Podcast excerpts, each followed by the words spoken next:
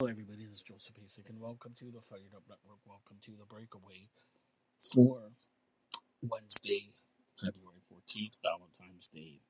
Happy Valentine's Day. So far, tonight in the National Hockey League, Florida defeats Pittsburgh. Also, Winnipeg shuts out San Jose 1 0.